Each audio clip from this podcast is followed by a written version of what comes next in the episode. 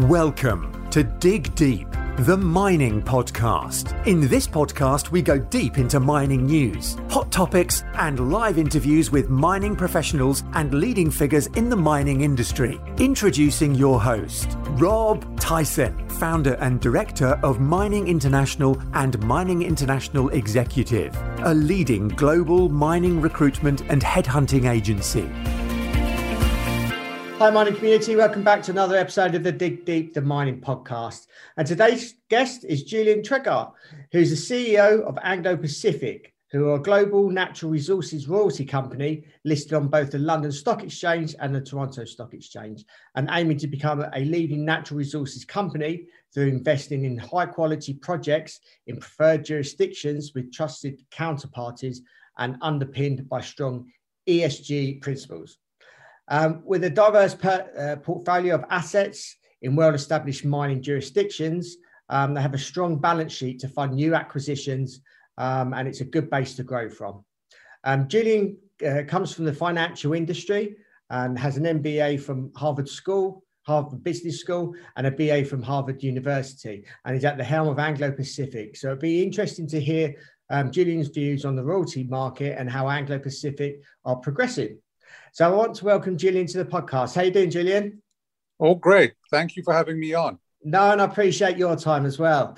So I wondered if you can give our audience um, a, a, little bit about a background about yourself, um, about your career. So maybe from when you when you were at Harvard, um, how your career progressed to sort of current day. Um, maybe something that people may not know about you in the industry, um, and then I've got a number of questions that I want to ask you. So I hand it over to you. Sure.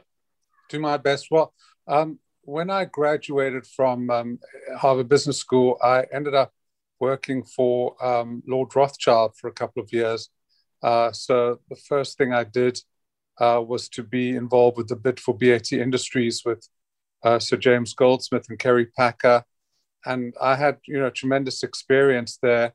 Um, and was involved in quite a lot of corporate finance um, activities. And so when I left him, I decided to become a sort of activist. Um, and I got involved in restructuring of a number of big household names in the 90s that had got into trouble, like Saatchi and Saatchi, WPP, Signet, uh, a real estate company called Greycoat. And with that, I started with a, a partner um, the first activist funds effectively in the UK. So I did that for a number of years. Um, but I found as one was more and more successful and you had a reputation, it was difficult to get managements to work with you. And so I decided uh, to change that and become a sort of friendly uh, investor. And that led me in due course to invest in the natural resources space initially in 2005. Um, and um, I had some beginner's luck um, and then found a coal company which was getting into trouble called Western Coal. Um, we took a 26% stake in that. I went on the board and then using the activist toolbook, um, I made a number of changes in terms of management, strategy, etc. And we were fortunate enough to sell that for um, three and a half billion dollars at the top of the market um, to Walter Energy, which subsequently went into Chapter 11 and is now renamed Warrior Energy. Um, and it was after that uh, and that success in coal that uh, the board of Anglo Pacific approached me to become CEO because Anglo Pacific had previously grown out of a coking coal royalty in Australia. They had bought, I, I believe, a farm in the 90s, which they thought had gold in it. Um, it was a sheep farm, uh, but it didn't have gold. It had um, very high quality coking coal beneath it. And because we owned the land rights, we were entitled to a significant royalty. Uh, both BHP and Rio built coking coal mines underneath the land that we bought. Uh, and that whole quarter of a million dollar, I think, investment has led to around half a billion dollars of um, royalty income in the subsequent sort of 20, 25 years. So that's the sort of uh, history of how I got involved with uh, with Anglo Pacific. Um, and that was, you know, seven years ago. Since then, we've really sought to transform the business um, uh, completely, uh, you know, going from almost 100% coal, when now um, around, you know, 12, 13% of the assets is that original uh, coking coal mine called Kestrel. Okay, that's a fa- fascinating uh, background. I want to just take you back. Um, you said obviously you you work with Kerry Packer, and obviously a lot of our Australian uh, listeners will obviously know who Kerry Packer is. How was it working with him, and what kind of things did you learn learn from him? Um, obviously, back in the day. Well, um, I mean, he was, you know, not a man of many words, um, uh, but he was very um, focused. So I, I thought, um, you know, one could learn a lot about how to really get things done if you really want to and focus on them, not to be distracted. Um, I mean, I did also have his son working for me for a while as an assistant, um, and uh, I don't think he was he was a perfect father to his son, but then he his father wasn't very good to him, uh, and so there's a lot of pattern rep- repetition there.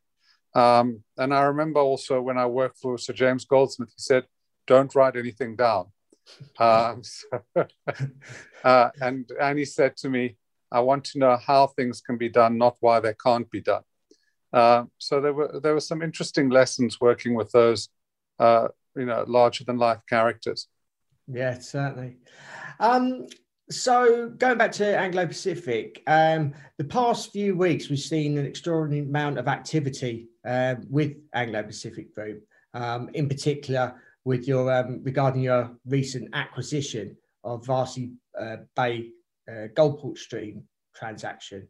Um, can you tell tell the audience a little bit more about this and what it means to Anglo?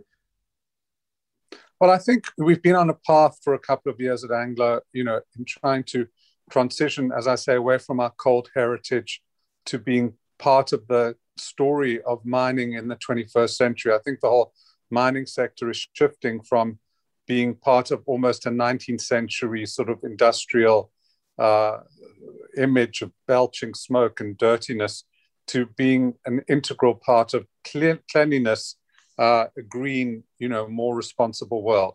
Uh, and we are part of that path for many years already.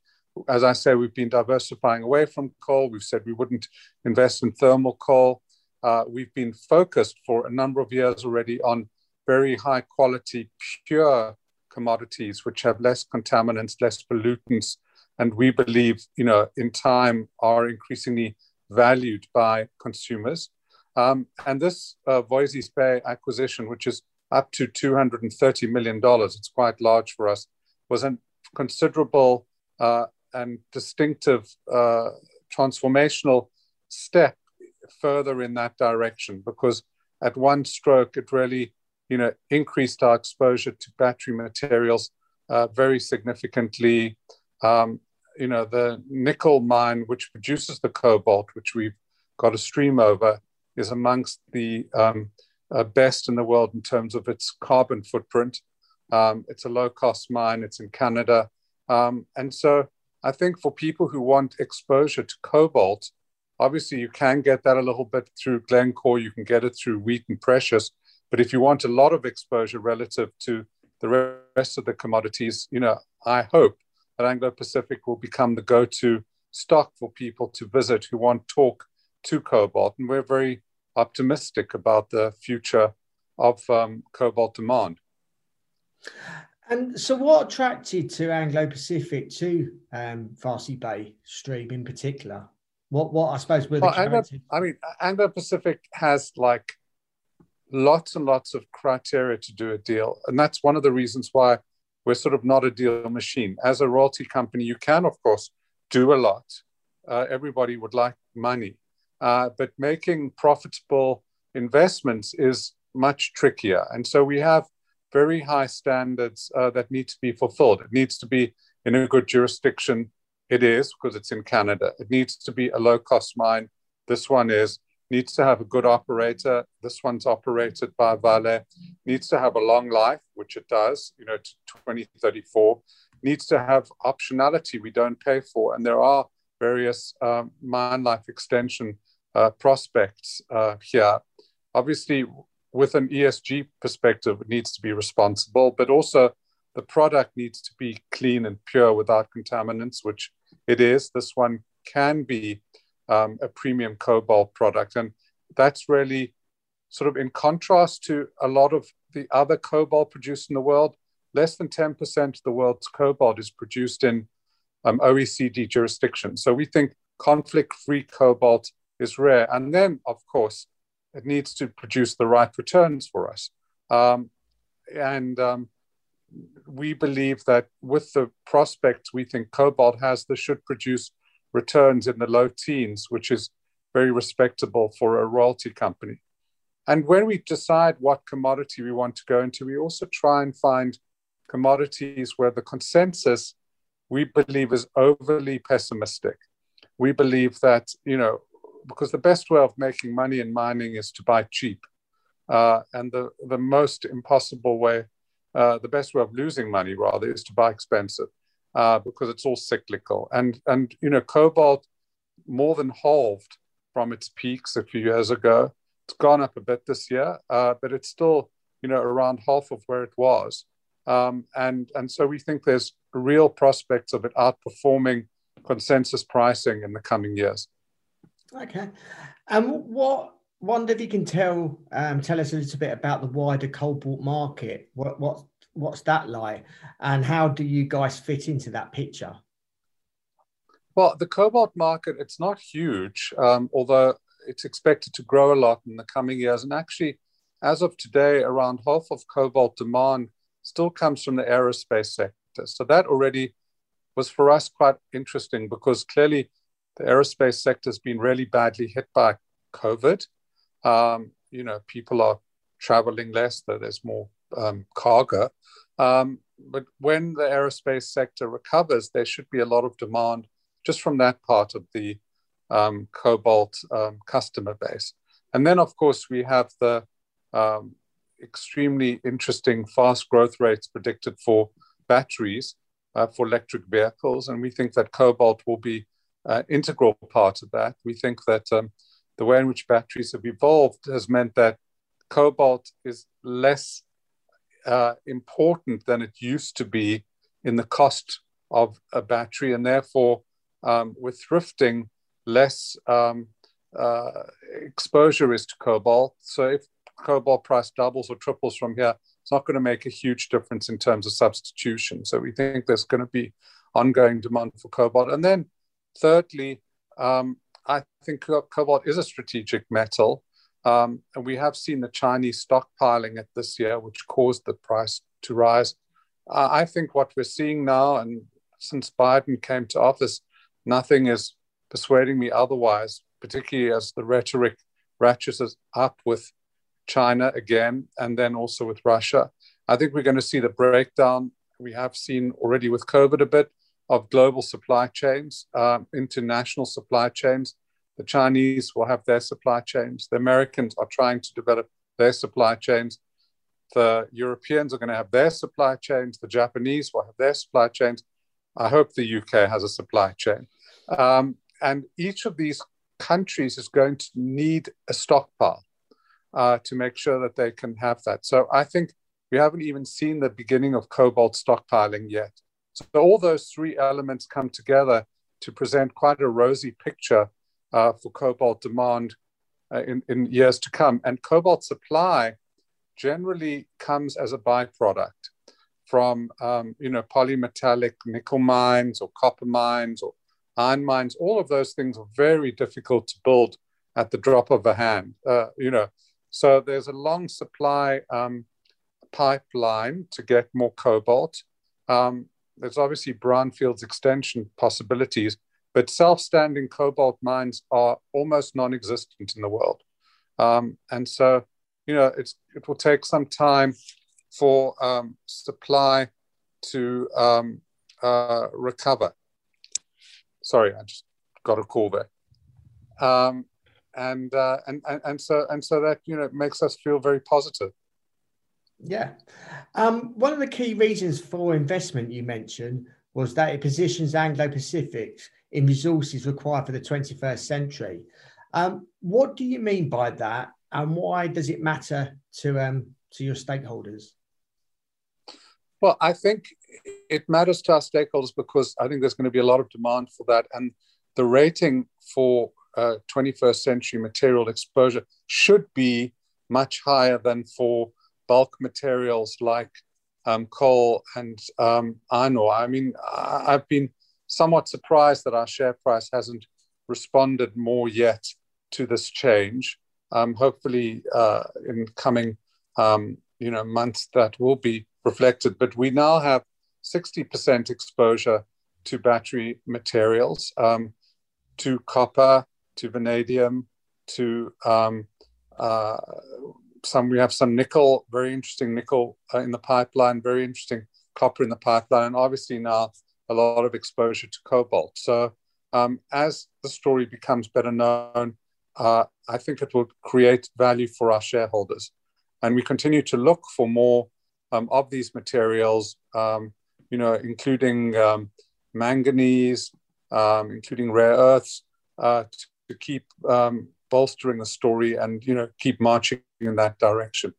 Yeah, certainly. Um, how do you see the potential of the mining sector currently? Um, and are you looking at, at completing on any other deals?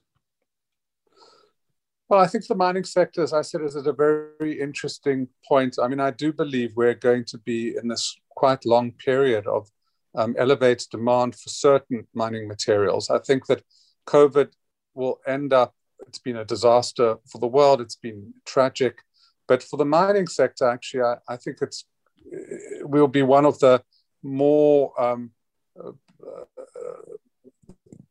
benefiting sectors than than many others, like retailing, for instance, or you know hotels, uh, because not only is there going to be an increased um, uh, emphasis on you know health, on the environment, um, but all the governments that are going to be spending money on infrastructure plans in a sort of synchronized way, a lot of that money will go towards inf- you know um, infrastructure and greening. Uh, and those things need our raw materials. So I think the demand picture looks quite positive for uh, a number of years. And on the supply side, um, you know, we've just had a period of a decade where there's been relative underinvestment. Um, the majors have really focused on returning capital. Um, and it takes 25 years from the discovery of a deposit to bringing it into commercial production. So actually, for this next cycle, it's too late. Um, the, the supply has to come from brownfields extensions um, or some sort of recycling. So I think we have a picture where um, demand is going to be strong, supply is going to be pretty constrained, and that's a good recipe for our for the next for our sector for the next couple of years. Yeah, I mean, it seems the perfect storm um, undersupply of materials, um, pre- obviously previously. Obviously, with the government, with all their plans around a, a, a greener a greener economy, um, I think a lot of the electric, uh, for instance, energy um, is outdated and looking to sort of transform those types of energy. For instance, wind, solar, all needs a lot of um, obviously materials from the mining industry.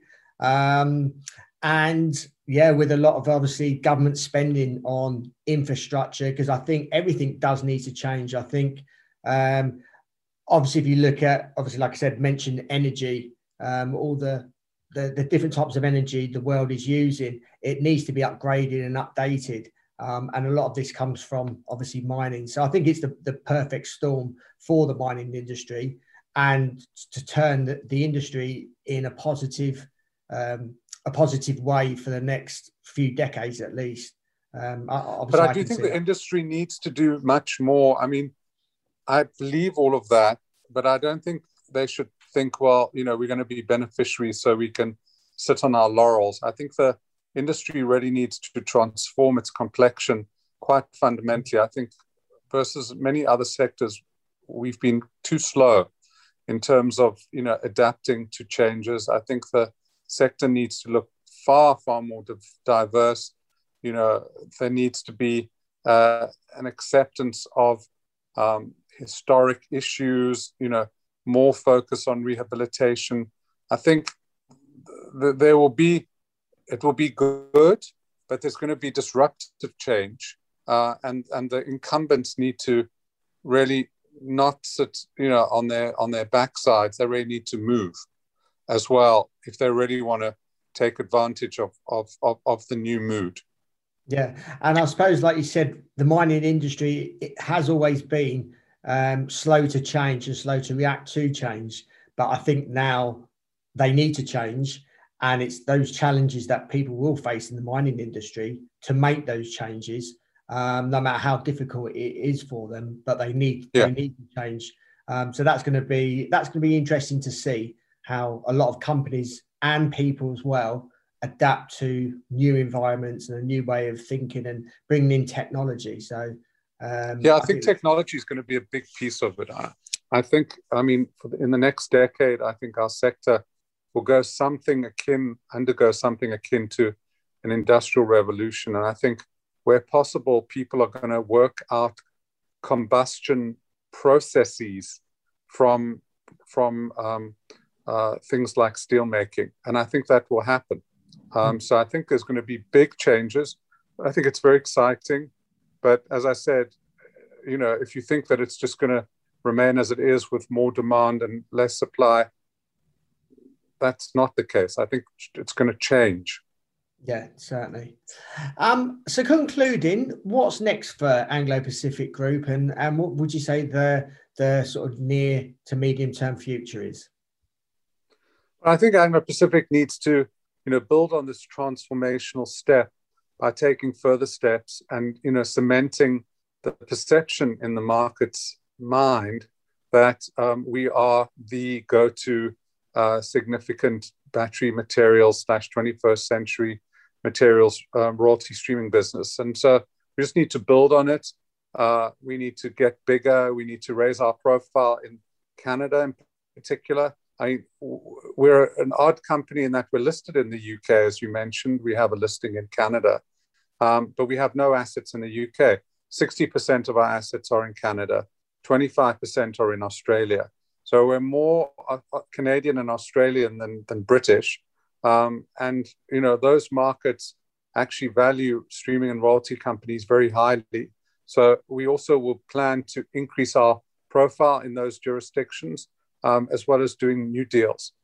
Yeah, well, a lot of our audience are in those countries, in Australia and Canada. So um, obviously, hopefully, they can spread spread the word and um, and promote um, pr- promote Anglo Pacific uh, amongst their colleagues and peers. So um, yeah, we certainly got a, a, a, strong listening in those countries anyway.